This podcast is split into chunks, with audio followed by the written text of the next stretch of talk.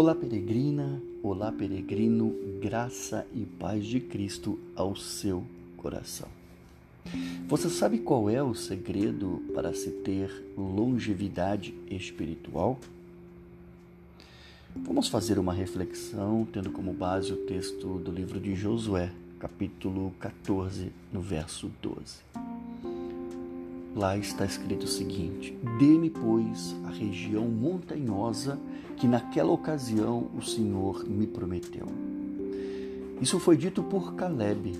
Caleb foi um dos heróis pouco lembrados na história da Bíblia.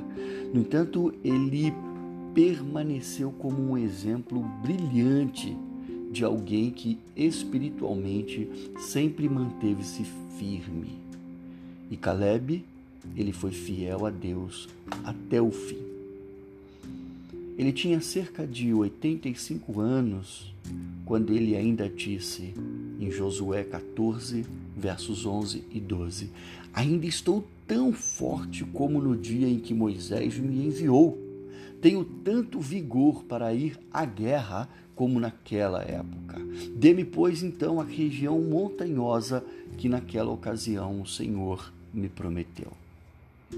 Mas há ainda uma outra declaração de Caleb, que está escrita em Josué 14, no verso 8, que nós devemos tomar nota.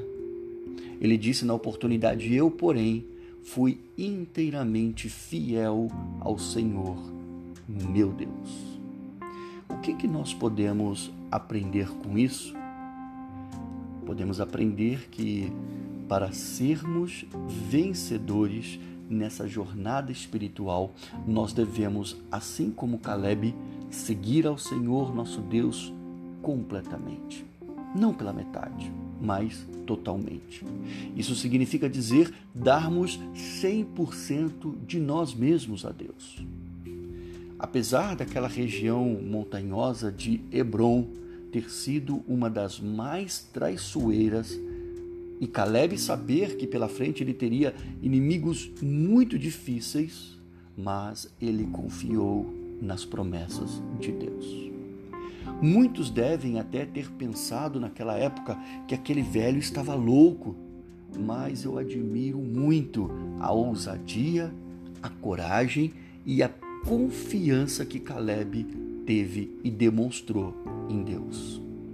Ele superou todos os seus adversários e foi vitorioso, enquanto muitos outros olhavam para trás, Caleb sempre olhou para frente.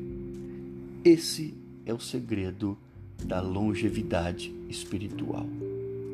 Devemos procurar crescer espiritualmente e não ficarmos olhando para trás. Confiarmos em Deus e nas suas promessas.